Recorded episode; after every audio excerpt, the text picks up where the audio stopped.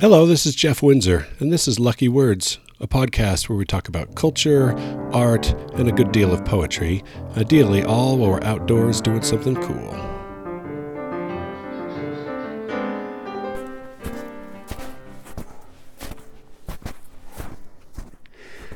I don't know the name of the trail I'm on. It's leading its way up to the top of Kiev Peak, but it's it's from the Bells Canyon side. It's late March as I'm recording this, and there's still a whole lot of snow on the ground. I'm tromping through it wearing my boots and a pair of spikes, sort of like mini crampons. I'm going to read a poem today by Czesław Miłosz. Milosz won the Nobel Prize for Literature in 1980. Polish, but most of his career was spent in California, where he fled to the United States from the Nazis and taught, I believe, at UC Berkeley. He died in 2004.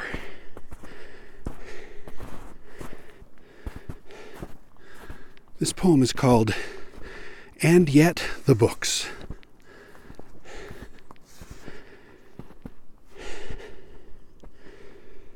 And yet the books will be there on the shelves, separate beings that appeared once, still wet as shining chestnuts under a tree in autumn, and touched, coddled, began to live in spite of fires on the horizon, castles blown up, tribes on the march, planets in motion. We are, they said, even as their pages were being torn out, or a buzzing flame licked away their letters.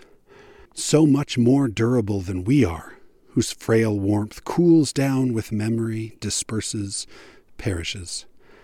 I imagine the earth when I am no more. Nothing happens, no loss. It's still a strange pageant, women's dresses, dewy lilacs, a song in the valley. Yet the books will be there on the shelves, well born, derived from people, but also from radiance, heights.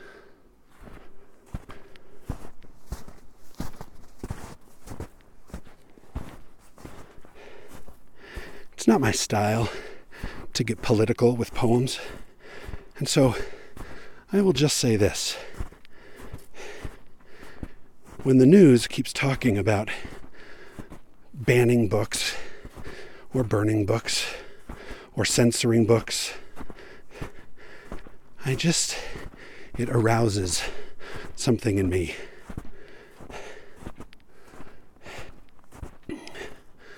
Of course, I don't believe that every book should be available to every person. But I don't know. There does feel like something sinister when people petition to ban books that they haven't read or just that they suspect they might disagree with.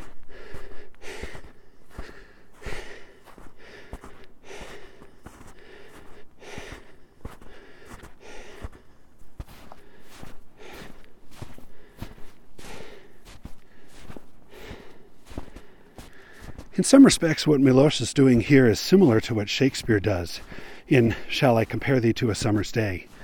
In that poem, of course, at the end, he tells the beloved that though they will die, they will live on forever in literature because as long as the poem is read, the memory of the beloved will last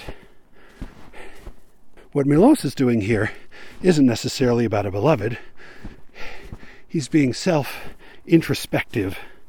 Boy, that is redundant, huh?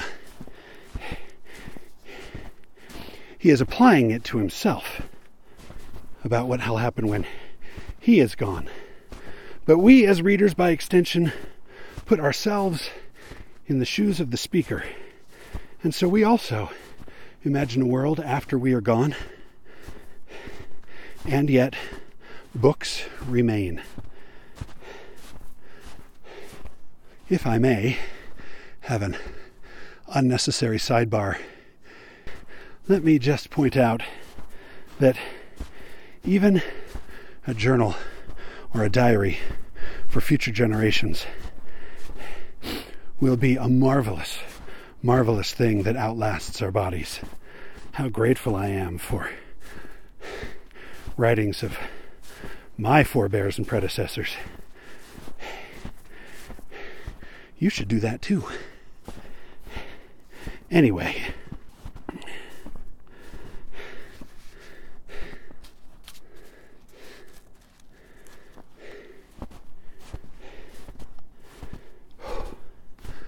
Oh, this snow is killing me. I like the anthropomorphization of books in the middle of the poem, where they speak. We are, they said, right before the most sinister part of this poem. And of course, this speaks to the wonders of literature and the power of books, which, spoiler alert, is something we're going to talk about tomorrow when we look at a poem by Keats.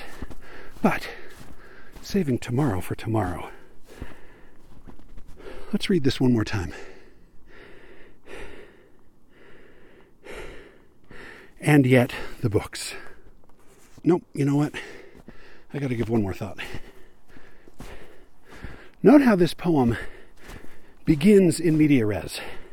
It starts out, and yet, and. So there was something before.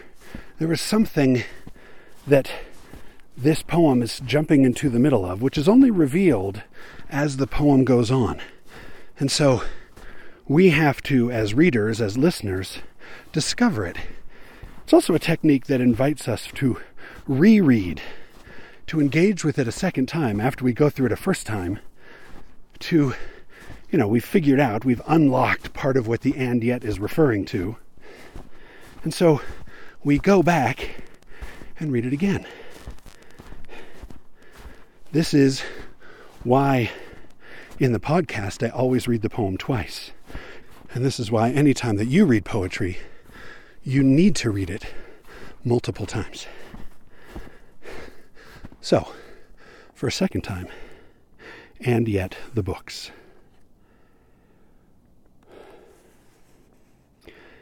And yet the books will be there on the shelves, separate beings that appeared once still wet as shining chestnuts under a tree in autumn and touched, coddled, began to live in spite of fires on the horizon, castles blown up, tribes on the march, planets in motion. We are, they said, even as their pages were being torn out, or a buzzing flame licked away their letters. So much more durable than we are, whose frail warmth cools down with memory, disperses, perishes. I imagine the earth when I am no more. Nothing happens, no loss. It's still a strange pageant women's dresses, dewy lilacs, a song in the valley. Yet the books will be there on the shelves, well born, derived from people, but also from radiance heights.